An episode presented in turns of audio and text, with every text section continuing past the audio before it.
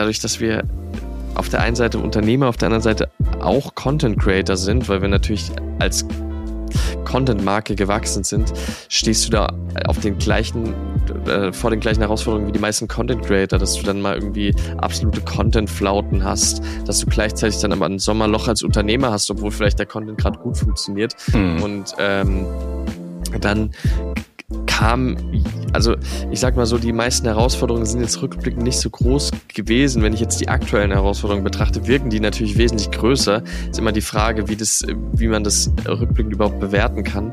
Aber ab einem gewissen Punkt kommen natürlich die ganzen unternehmerischen Herausforderungen auf einen zu, mal irgendwie da eine vernünftige Planung zu machen, ähm, vernünftig das ganze Thema Buchhaltung in den Griff zu kriegen. die Conversion Rate im Shop mhm. in den Griff zu kriegen, mhm. als Two-Man-Show irgendwie alle, alle Marketing-Fronten ähm, zu bekämpfen. Der Pushfire Podcast. Was Marketeers über die junge Zielgruppe wissen sollten.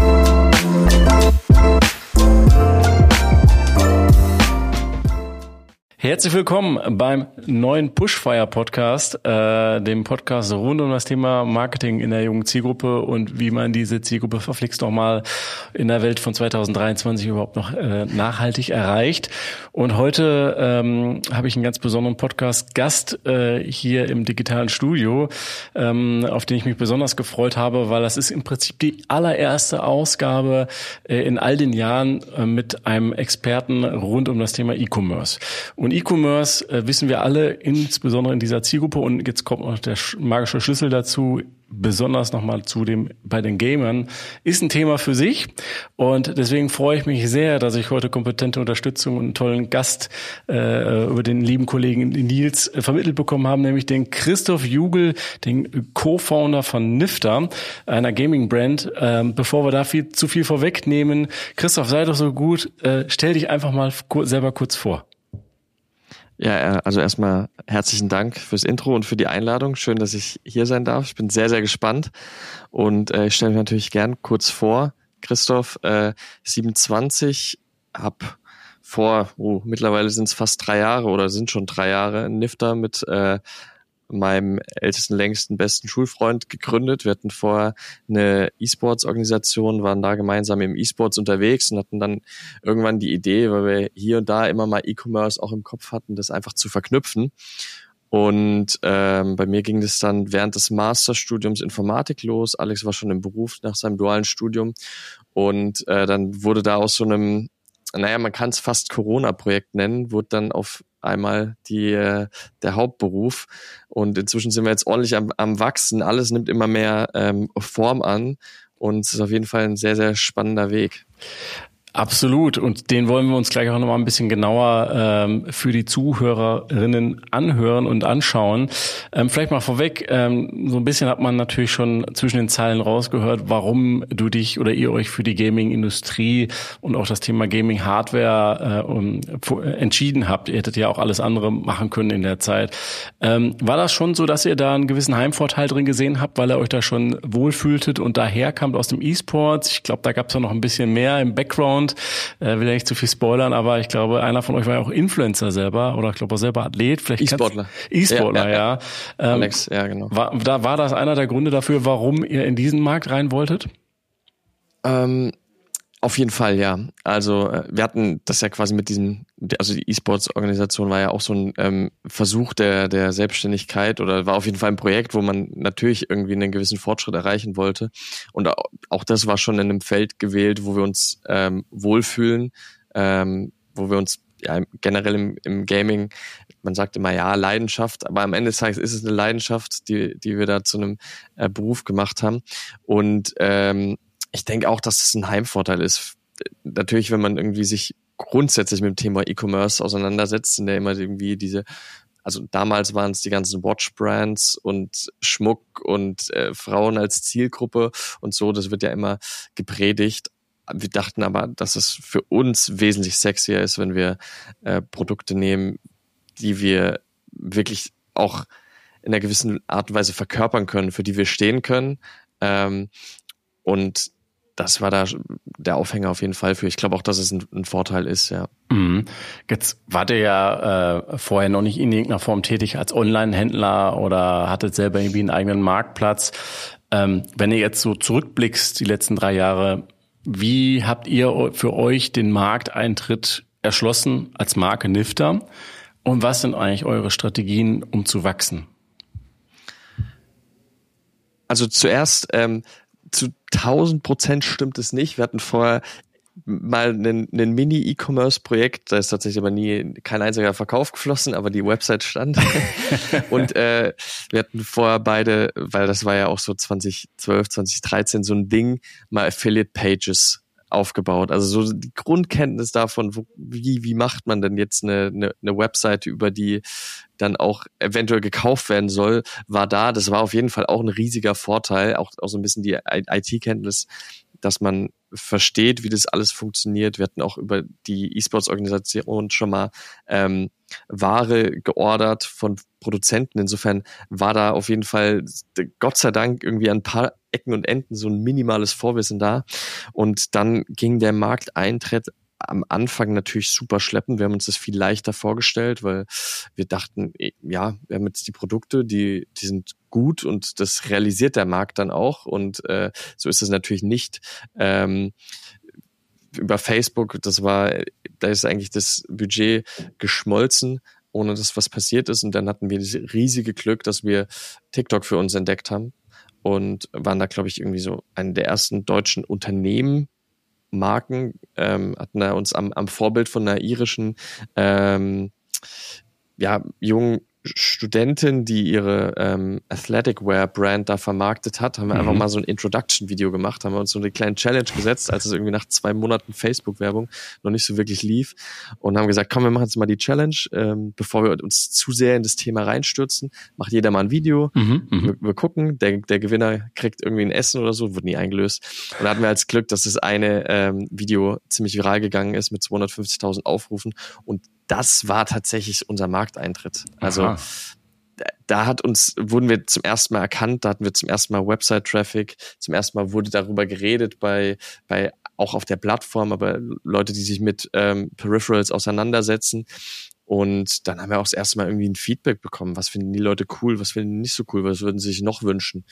Und von dort ausgehend war dann die Challenge, den Product Market Fit zu finden, weil ich würde sagen, wir hatten zuerst den Market und dann das Product. Also mhm. wir hatten irgendwie erst, erst die Brand und dann ähm, mit den Mauspads und jetzt der neueren Maus, der neueren Tastatur, hat sich da eigentlich erst der Kreis geschlossen. Und ähm, für uns war dann ganz klar, wir wollen uns nicht abhängig von einer Plattform machen. Wir wollen den Fokus darauf setzen, auf TikTok weiter zu wachsen, aber wir wissen, wie viel Gaming auf allen anderen Plattformen mhm. ist und wie, wie schwierig das teilweise auch zu erreichen.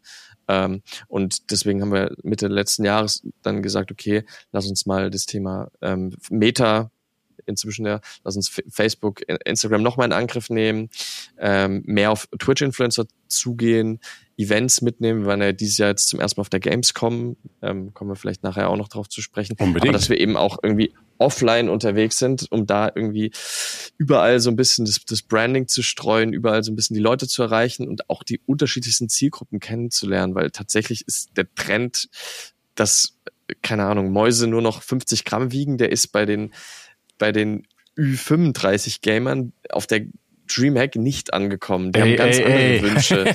Nein, das ist ja, das ist ja vernünftig. Man, man, die, die wollen was, was äh, denen einfach gut in der Hand liegt und da nicht irgendwelche Marketing-Superlative jagen. Mhm.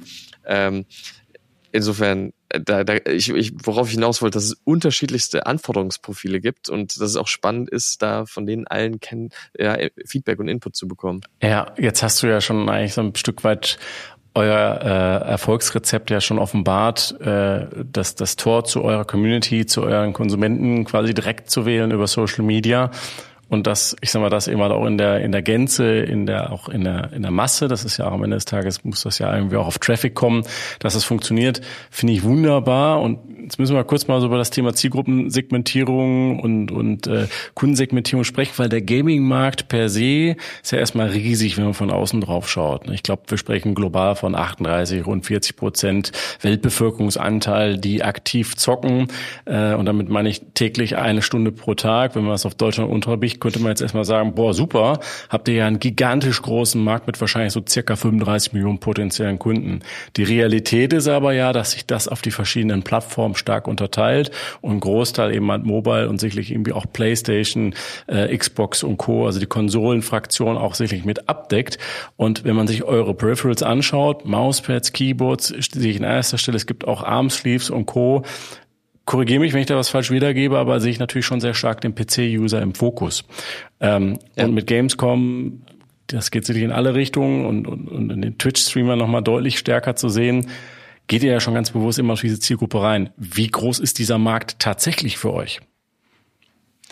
Von potenziellen Kunden. Ja, äh, ich, ich sag's mal so, wir, wir haben uns wenig daran orientiert, wie groß der Markt am Ende des Tages für uns ist, weil er definitiv groß genug ist. Mhm. Ähm, Unternehmen wie, wie ähm, Razer, Logitech und so weiter, die schöpfen den ja voll und ganz aus. Insofern ist für uns da gar nicht die, die Frage gewesen, ist der Markt groß genug, hat er genug zu bieten, sondern eher, was bewegt sich in dem Markt, wo wir sagen können, da schaffen wir es uns zu positionieren. Das war für uns immer viel, viel eher die, die Fragestellung. Mhm. Wir, wir haben beide jetzt nicht diesen ähm, Ultra-BWL-Hintergrund, dass wir da so strategisch gerade am Anfang rangegangen sind. Das war eigentlich immer erstmal ein, ein Machen.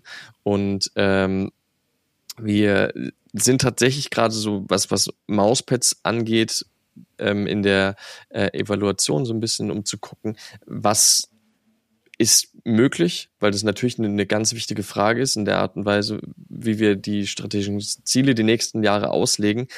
Aber um es realistisch zu betrachten, sind wir da auch noch nicht an dem Punkt, wo wir an irgendeinem Cap sind und der Markt wächst. Ich glaube, dass wir mit dem mit dem Produkt Produkten, die wir haben, beispielsweise Mauspads, ähm, nicht nur für Hardcore-Gamer interessant sind. Das ist ein, wir kriegen immer mehr Leute aus, die einfach ihr Home-Setup im Homeoffice verschönern wollen und dann wird er ja nochmal wesentlich größer, der, der, der Zielmarkt. Mhm. Und ähm, haben jetzt mit mit einem upcoming ähm, Produkt wie einem Headset auch die Überlappung zu den Konsolen-Gamern. Mhm. Ähm, und ich glaube, da gibt's viele Dinge, die man auch spielen kann, um, um seinen Markt dazu vergrößern. Und wir sind ja auch noch rein Dach unterwegs. Mhm. Also auch das ist ja nochmal ein riesiger Hebel. Ähm, Spannend. Danke für die Einblicke. Ähm, da müssen wir direkt über die, das Product Development sprechen bei euch, die Innovationskraft von Nifta. Äh, du hast es eben schon gesagt, da kommt jetzt demnächst auch nochmal ein Produkt, was äh, ein bisschen breiter in der Zielgruppe eben halt positionierbar ist. Ähm, generell würde mich da mal, dabei natürlich interessieren, wie geht ihr überhaupt so vor, wenn ihr neue Produkte auf den Markt bringen wollt? Ähm, was sind die Merkmale der Innovation von euren Produkten? Was unterscheidet zum Beispiel eure Mauspads von anderen Mauspads? Ja, ähm, für uns war eigentlich von Anfang an klar, weil wir zum einen diesen E-Sports-Background haben, zum anderen das auch ins Branding mit aufgenommen haben, dass die Performance im Vordergrund stehen muss, müssen aus unserer Sicht, das ist das, was wir claimen, Produkte sein, mit denen äh, auf dem höchsten Level performt werden kann. Das ist erstmal eine, eine relativ allgemeine Aussage, aber das ist das äh, Statement, das wir äh, setzen wollen, woran wir uns dann eben auch, auch messen wollen, holen uns da viel Feedback ein, haben ja da inzwischen auch ein ganz gutes Netzwerk, entweder durch alte Kontakte noch oder durch Sponsorings. Ähm, gleichzeitig ist es was, worauf wir extrem viel Wert legen, dass die Produkte ein ästhetisches Design haben. Und es fängt bei den Mauspads eben bei Designs an, geht aber für mich auch in sowas wie das, die, die Haptik, die Akustik von der Tastatur, dass die sich gut anfühlt. Und haben jetzt gerade in den, in den letzten ein, zwei Jahren da gemerkt, dass es uns schon extrem Spaß macht, im Enthusiastenmarkt zu schauen, was funktioniert und die Trends mit aufzugreifen, weil das sind dann eigentlich die, die wirklich spannenden Projekte zu, zu, beim, beim Keyboard dann mal zu sehen, wie ist der Unterschied. Unsere zwei Keyboards, der, die erste Generation, die zweite Generation waren vom Grundaufbau sehr ähnlich, optisch sehr ähnlich. Mhm. Aber dadurch, dass wir beim, beim zweiten eben das Feedback aufgenommen haben von den Reviewern, die wirklich deep drin sind, gesagt haben, ähm, achtet drauf, dass euer nächstes Modell dann eine, eine gute Akustik, gutes Foaming, vielleicht Preloop Switches hat, dass wir so, solche Aspekte aufgenommen haben. D dadurch allein ist es wesentlich besser angekommen. Wir merken das in, in vielen Belangen, dass eben dieses Tor zur Community, das du angesprochen hast, ähm, das muss eben in, in beide Richtungen funktionieren mhm. und dann wird es, wird es auch honoriert. Und ähm, um vielleicht noch auf einen anderen Aspekt, Aspekt einzugehen, gerade als kleine Marke ist es extrem schwierig, ähm, seinen ähm, Fingerabdruck auf Produktentwicklung zu hinterlassen, weil du ja, stehst mit vielen Fabriken im Kontakt und bist eigentlich nicht in der Lage, ein komplett eigenes Modell zu stemmen, sondern mhm. musst dann mit dem arbeiten, ähm, was, was dir angeboten wird, kannst das natürlich konfigurieren etc. Und da kommen wir jetzt so im, im letzten Jahr immer mehr an Punkte, wo wir dann wirklich unseren Stempel ähm, draufdrücken können.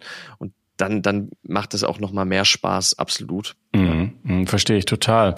Äh, ein, eine gewisse Schallmauer oder Treppenstufe zu erklimmen, um dann mehr Einfluss zu gewinnen, auch bei solchen Themen, äh, wird eure Innovationskraft ja nur noch weiter beflügeln. Und das klingt ja immer so trivial. Ne? Hör auf die Community, hör auf die Leute, die, was die dir sagen.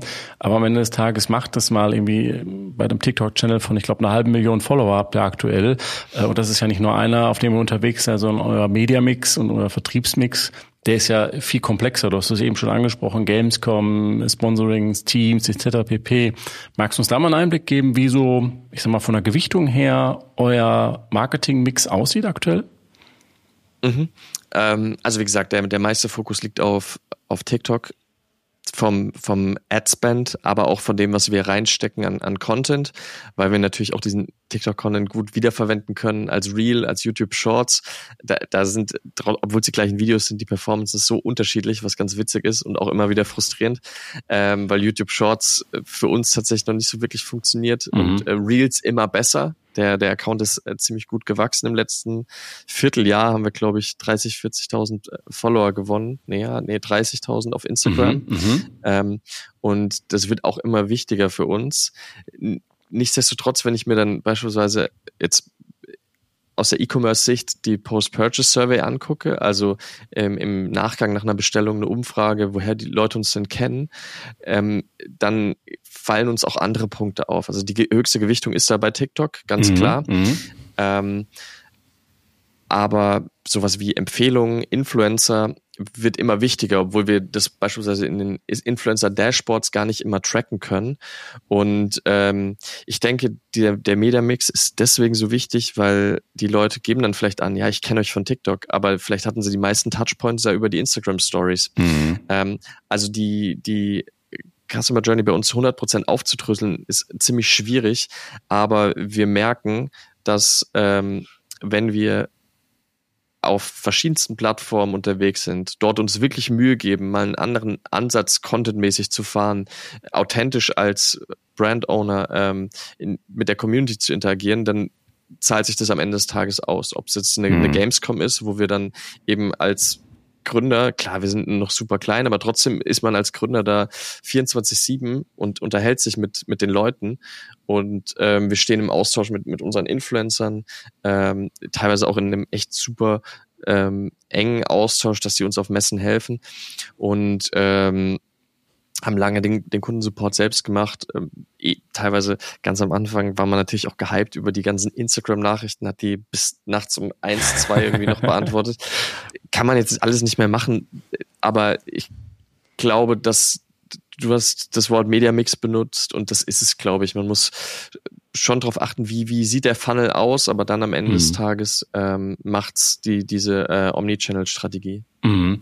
Stichwort Funnel, ähm, online, offline. Wir sprechen ja von Produkten, hast du ja selber auch gesagt, die auch ein Stück weit von ihrer Funktionalität, von ihrer Haptik leben. Das muss sich gut anfühlen, das muss gut sitzen. Ähm, das ist natürlich auch eine visuelle Thematik, äh, wo ihr euch abhebt. Ähm, Stichwort Funneling. Könnt ihr das auf den jeweiligen Media Channel zurückführen, was am besten sozusagen dann nachher konvertiert im Shop bei euch? Ähm, Stichwort ne, Online versus Offline. Gerade bei so einem haptischen Produkt äh, könnte ich mir vorstellen, dass es eben auch viele Menschen erstmal vorher testen, berühren, fühlen, ne, so eine Tastatur, so einen Anschlag mal haben wollen. Oder sagt ihr, nee, nee, ähm, das ist gar nicht so wichtig für uns. Äh, äh, es gibt da andere Wege. Äh, Stichwort irgendwie Umtauschthemen oder dergleichen. Wie ihr das Ganze bei euch funnelt? Also gibt es da irgendwo einen, einen Richtwert? also wir, wir, unsere Produkte gibt's ja nicht in Shops. Wir haben eigentlich nur bis auf die Messen die, die Online-Präsenz. Mhm. Ähm, wir, wir haben von Anfang an gesagt, es macht keinen, also man hat natürlich immer dieses das 14-tägige Widerrufsrecht, aber wir haben gesagt, wir, wir behandeln das auch erweitert, weil es ergibt überhaupt keinen Sinn, jemanden dazu zu zwingen, sich die, die Maus zu kaufen und dann mhm. da irgendwie extrem kritisch zu sein, wenn er sie getestet hat, weil wenn es nicht in die Hand passt, passt es nicht in die Hand.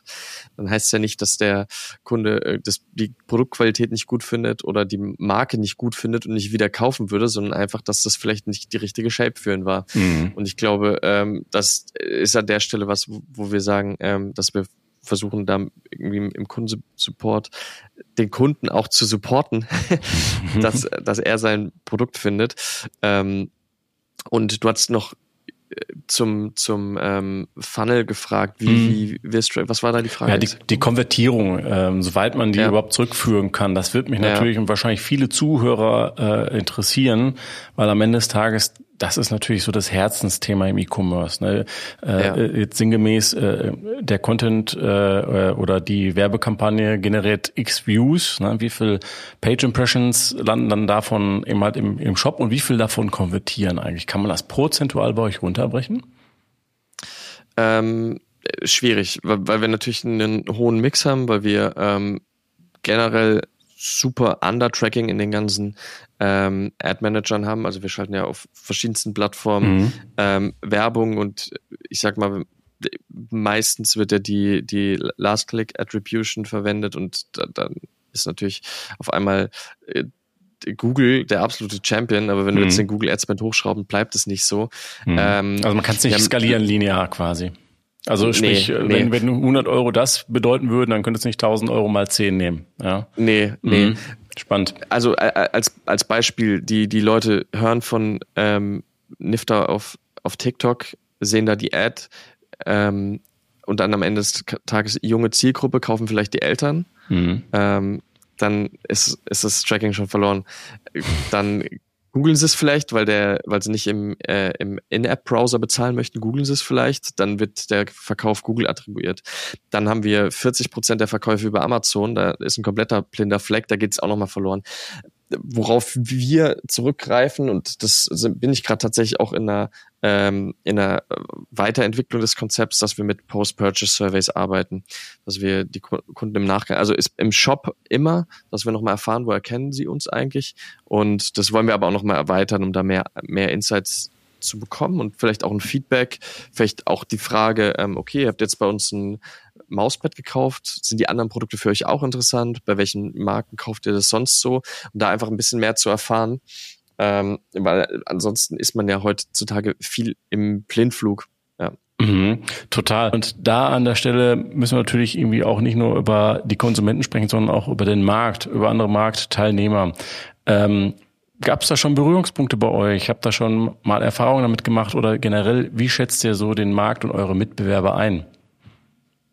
Ähm, gute Frage, weil es sehr vielschichtig ist. Es gibt ja die, die großen, die ganz großen, habe ich vorhin ja schon zwei Namen genannt, da gibt es noch ein paar andere Namen. Ich muss sagen, mit denen haben wir uns nie so wirklich verglichen. Die haben wir nie als Konkurrent angesehen, weil wir meiner Meinung nach dafür zu klein waren und auch irgendwie einen anderen Weg gehen, sind noch so ein bisschen community-based. Mhm. Es gibt ein paar auf, ja, ich würde nicht sagen, dass sie auf unserer Größe sind, aber vielleicht wahrgenommen auf unserer Größe, kleinere Brands in, in Deutschland oder auch in, in anderen Ländern, wo es gefühlt, je, je mehr Expertise die haben, desto kollegialer ist der Austausch.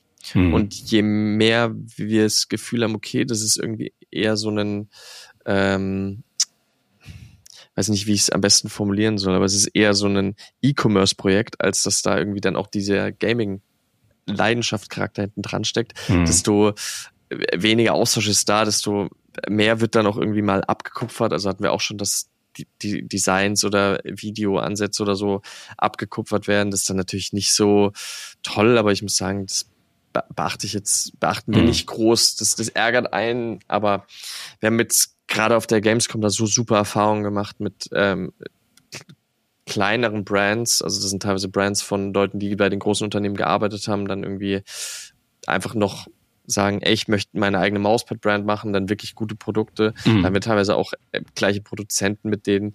Und da haben wir gemerkt, ey, wie, wie krass gut dieser Austausch denn eigentlich sein kann und dass man da eigentlich auch vorher da hatte man irgendwie Scheuklappen auf, weil man dachte, ja, nee, man will mit denen gar nicht irgendwie den Kontakt haben. Aber wir haben ja auch, auch schon Leute kennengelernt, mit denen wir jetzt Kooperationen gemacht haben, die in ihrem Unternehmen auch Peripherals verkaufen, hm. wo dann aber gesagt wurde, äh, da fließt es hier von die eine Komponente mit, wir stellen einen, einen, einen Custom Mauspad dazu und dann ist es eine, eine gesamte coole Aktion. Hm. Insofern, da muss ich sagen, sind die meisten Touchpoints überraschend, überraschend positiv. Generell im E-Commerce habe ich bisher die Erfahrung gemacht, dass wenn man mal mit Leuten spricht, ähm, da meistens ein, ein, super Austausch ist. Auch für uns mit Leuten, die wesentlich weiter sind als wir, wird, wird viel geholfen. Und das hatte ich jetzt bei, bei Gaming Brands auch eigentlich immer das Gefühl. Mm, mm. Ähm, als gerade als Unternehmer lebt man ja von den Herausforderungen, die ja jeden Tag wieder ein aufs Neue begegnen in verschiedensten Formen und Varianten. Gab es auf eurem Weg bestimmte Herausforderungen, die ihr meistern musstet, Learnings oder Fuck-ups, die du teilen möchtest? Oder auch Gassenhauer? Ja, da gibt es eine, eine Menge. Der Begriff Gassenhauer sagt mir tatsächlich nichts. Was meinst du damit? Ach, eine gute Geschichte bei einer Flasche Bier abends bei, äh, äh an, der, an der Bar, wenn man mal wieder mit den Kumpels zusammensitzt und in Erinnerung schwelgt. Das ist, das würde ich als genau. Gassenhauer genau. bezeichnen. Also ich fange vielleicht erstmal so mit den Herausforderungen ab. Die Gassenhauer heben wir uns vielleicht auf, wenn wir uns mal wirklich auf dem Bier sehen. Gerne. ähm, ich sag mal, es hat ja natürlich herausfordernd angefangen, erstmal den, den ersten funktionierenden Marketingkanal zu finden. Ähm, da, also wir hatten damals dann die Palette Gaming-Mäuse im Hof stehen und Zero Traction im Online-Shop. Mhm. Und ähm, ich sag mal, da war es eine riesige Herausforderung, da mal einen Weg zu finden. War natürlich auch super lucky, dass wir da ähm, uns, uns auf, auf TikTok wiedergefunden haben. Und ähm, von da ausgehend war das dadurch, dass wir auf der einen Seite Unternehmer, auf der anderen Seite auch Content Creator sind, weil wir natürlich als Content-Marke gewachsen sind, stehst du da auf den gleichen, äh, vor den gleichen Herausforderungen wie die meisten Content Creator, dass du dann mal irgendwie absolute Content-Flauten hast, dass du gleichzeitig dann aber ein Sommerloch als Unternehmer hast, obwohl vielleicht der Content gerade gut funktioniert. Mhm. Und ähm, dann kam, also ich sag mal so, die meisten Herausforderungen sind jetzt rückblickend nicht so groß gewesen. Wenn ich jetzt die aktuellen Herausforderungen betrachte, wirken die natürlich wesentlich größer. Ist immer die Frage, wie das, wie man das rückblickend überhaupt bewerten kann. Aber ab einem gewissen Punkt kommen natürlich die ganzen unternehmerischen Herausforderungen auf einen zu, mal irgendwie da eine vernünftige Planung zu machen, ähm, vernünftig das ganze Thema Buchhaltung in den Griff zu kriegen, die Conversion Rate im Shop mhm. in den Griff zu kriegen, mhm. als Two-Man-Show irgendwie alle, alle Marketing-Fronten ähm, zu bekämpfen, sei es E-Mail-Marketing oder dann Performance-Marketing, wo wir inzwischen aber auch äh, glücklich mit, mit äh, einer Agency zusammenarbeiten, die uns mhm. da unter die Arme greift fürs Media Buying und auch noch mehr. Und das sind aber alles ständig Herausforderungen, die dann ja auch eine, eine große Tragweite haben. Wenn mhm. ich jetzt einen, einen Vertrag mit einer Agentur abschließe, zu, zum damaligen Zeitpunkt vor einem Jahr, wo ich gar nicht weiß, performen jetzt die Ads und dann auf einem Retainer monatlich sitze für ein halbes Jahr, dann ist es natürlich eine Entscheidung, die auch richtig nach hinten losgehen kann. Ähm, Genau, gleichzeitig kann es natürlich auch eine, eine Entscheidung sein, die richtig nach vorne losgehen kann. Mm, das ist halt total, total. immer dieser Punkt, ja. Ähm, Fuck-up-mäßig. Äh, was bei uns tatsächlich bisschen problematisch war. Da, wir haben riesig profitiert durch Corona. Das muss man eigentlich sagen, weil die Leute sind, haben mehr gezockt, haben vielleicht auch ein bisschen mehr konsumiert. Da gab es diese ganze Inflationsthematik noch nicht, als wir gestartet sind. Das hat uns, glaube ich, da auch beflügelt am Anfang. Aber durch, durch die ganzen Lockdowns in Hafen und äh, durch den Suezkanal und so weiter hatten wir echt logistisch immer wieder riesigen Pain wo unser, unser erster Vorverkauf äh, jemals ähm, irgendwie um drei Wochen verzögert wurde, obwohl wir die Sachen per Luftfracht geholt haben. Krass. Und äh, man dann als Marke, die noch niemand so wirklich kennt, den Leuten in ein drittes Versand-Update geben muss, dass es leider noch mal eine Woche dauert. Das war auf jeden Fall ja, man, man, kriegt, sehr, sehr man kriegt dann die unangenehm. Breitseite der Konsumenten und kann selber eigentlich gar nichts dafür. Ne? Äh, genau, ja, das ist, äh, das ist aber häufig tatsächlich so. Mhm. Und ähm, ja, Containerdurchleuchtung, wo dann auch alles irgendwie länger dauert, die wir dann ständig haben, wo wir uns auch fragen, okay, warum, warum ist das jetzt so? Und ähm, ich denke, was auch ein, ein, ähm, ein Fuck-up ungefähr ein von Jahr her ist, was aber glücklicherweise passiert ist, dass wir gemerkt haben, okay, das von der Buchhaltung, das klappt nicht mehr. Also wir haben Amazon als äh, Vertriebskanal hinzugefügt und hatten Shopify, LexOffice war eh schon sehr, sehr interessant, das zu, ähm, da jeden, jeden Monat die Buchhaltung zu machen, weil man irgendwie dann eben mit der doppelten äh, Buchführung die, die Belege allen zuordnen musste und das ist bei Shopify, wo du eine Balkauszahlung bekommst und dann aber die einzelnen Rechnungsbelege hast, das ist auf jeden Fall tricky gewesen. Und dann kam Amazon dazu, die dann irgendwie noch verzögert nur auszahlen, so dass es eigentlich unmöglich war gefühlt.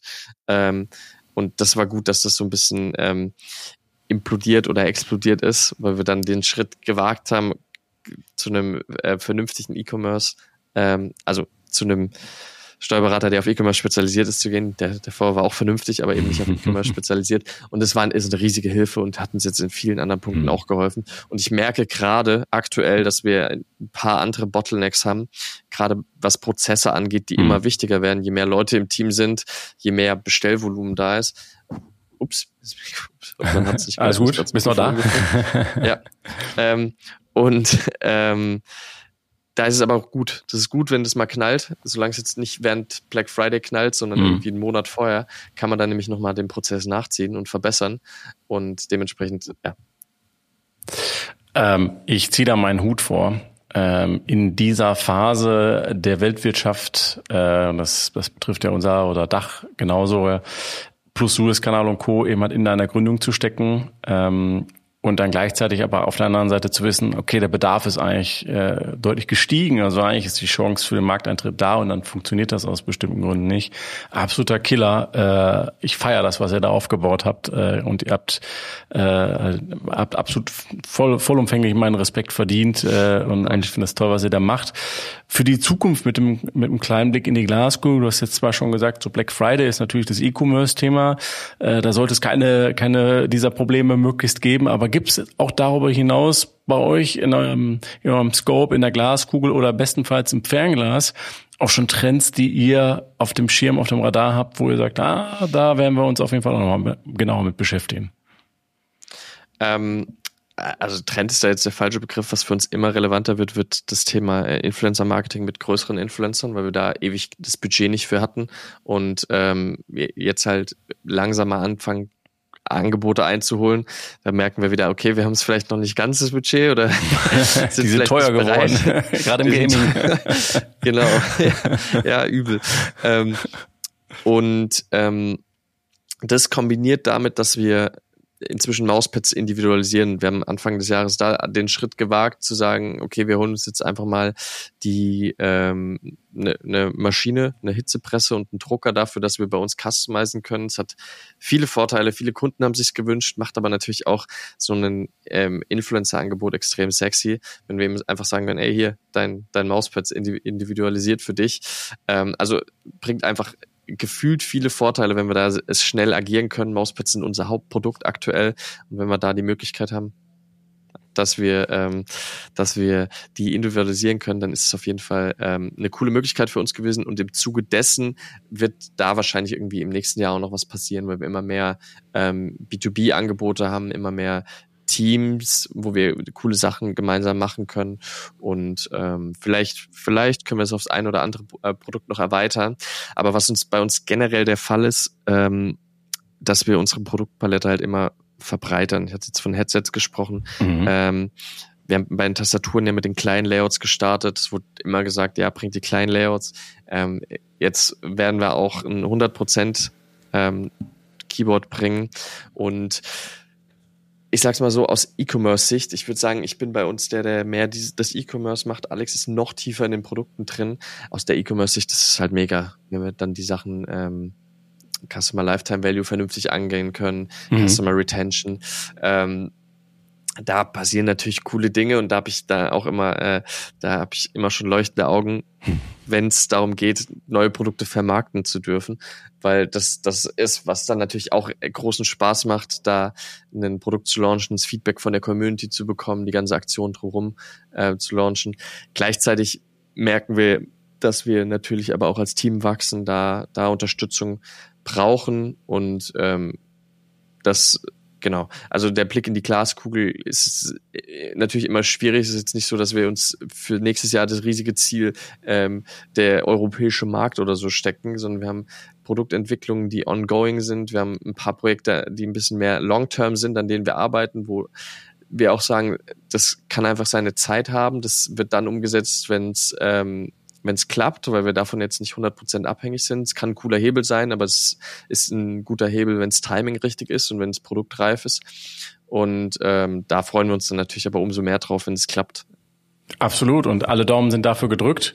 Ähm, ich glaube, ihr steht dann noch ganz am Anfang eurer Journey ähm, und ja. ich finde es großartig, ähm, dass du dir die Zeit genommen hast, äh, trotz dieses vollen und vielschichtigen Tages. Du hast von so vielen Disziplinen gesprochen, die man als Unternehmer da mitbringen muss, um ein solches E-Commerce-Unternehmen in dieser Branche aufzubauen. Äh, das verdient den Respekt. Ich habe zum Abschluss aber noch eine ganz individuelle und persönliche Frage, die gar nichts mhm. mehr mit unserem B2B-Podcast zu tun hat. Nämlich, in Alright. welchem Spiel trifft man dich denn dann an? Bist du, kommst du überhaupt noch zum Spielen? Die zweite Frage ist fast die bessere. Ähm, die habe ich, äh, eigentlich wollte ich sie gar nicht stellen, weil ich schon die Antwort kenne. ähm, also, wenn man mich antrifft, wenn, wenn du, ich formuliere vielleicht deine Frage mal so um, da bin ich mal so frei. Wenn ich jetzt eine Woche komplett frei hätte, dann würde ich ähm, wahrscheinlich WoW spielen. Ähm, Spiele ich nur nicht, weil es äh, quasi wie so ein zweiter äh, Minijob ist. Ähm, bis man mal spielen kann, bis man sich da komplett ausgerüstet hat, ist es immer ein, ein ewiger Grind. Den kann ich nicht investieren. Aber wir machen ab und zu mal äh, nach der Arbeit eine Runde ähm, Valorant mit dem Valorant ähm, Squad schielen wir gerade auch schon äh, alle auf CS2. Das ist ja jetzt gerade released. Da, da Plan ist schon gepolished werden. genau. Und ich habe jetzt ein, ein paar Mal ähm, ein bisschen Community Streaming betrieben. Da war auch mal Arc oder so dabei, also eher sowas. Aber wenn du mich jetzt fragst, was dann, dann wäre es auf jeden Fall WoW, wenn ich jetzt mir mich eher aussuchen dürfte. Sehr schön. Dann hoffen wir, dass wir dich in äh, Durutar oder oder Ogrimmar oder wo auch immer ja. in Story äh, irgendwann nochmal wiederfinden. Und äh, für den Moment aber erstmal ganz, ganz äh, großes Dankeschön für all die spannenden Einblicke, für euer Wachstum und eure Strategie dahinter. Äh, ich finde es großartig, äh, auch nochmal aus Sicht einer Brand diese Insights eben halt auch äh, gespiegelt zu bekommen, auch in einer Zielgruppe, die jetzt wahnsinnig begehrt ist, aber wo auch viele ein Fragezeichen über dem Kopf haben, wie man mit denen umgeht. Ähm, ich hoffe, dass das eine oder andere auch für unsere Zuhörer mit dabei war und man sich das rausnehmen konnte. Ich für meinen Teil habe auf jeden Fall einige Key Takeaways mitnehmen können und äh, möchte mich an der Stelle ähm, bei dir für deine Zeit bedanken wünsche euch weiterhin viel Erfolg und ich bin natürlich sehr gespannt, wenn ihr das ein oder andere Mal dann in Zukunft auch bei mir im Stream oder sonst wo aufploppt. Und dann werde ich an unser Gespräch denken und dich wahrscheinlich auch nochmal anpingen. Super, vielen Dank für deine Einladung. Sehr gerne. Christoph, mach's gut und ihr Zuhörer da draußen, bleibt gesund und vor allen Dingen jung. In diesem Sinne, bis bald. Der Pushfire Podcast was Marketeers über die junge Zielgruppe wissen sollten.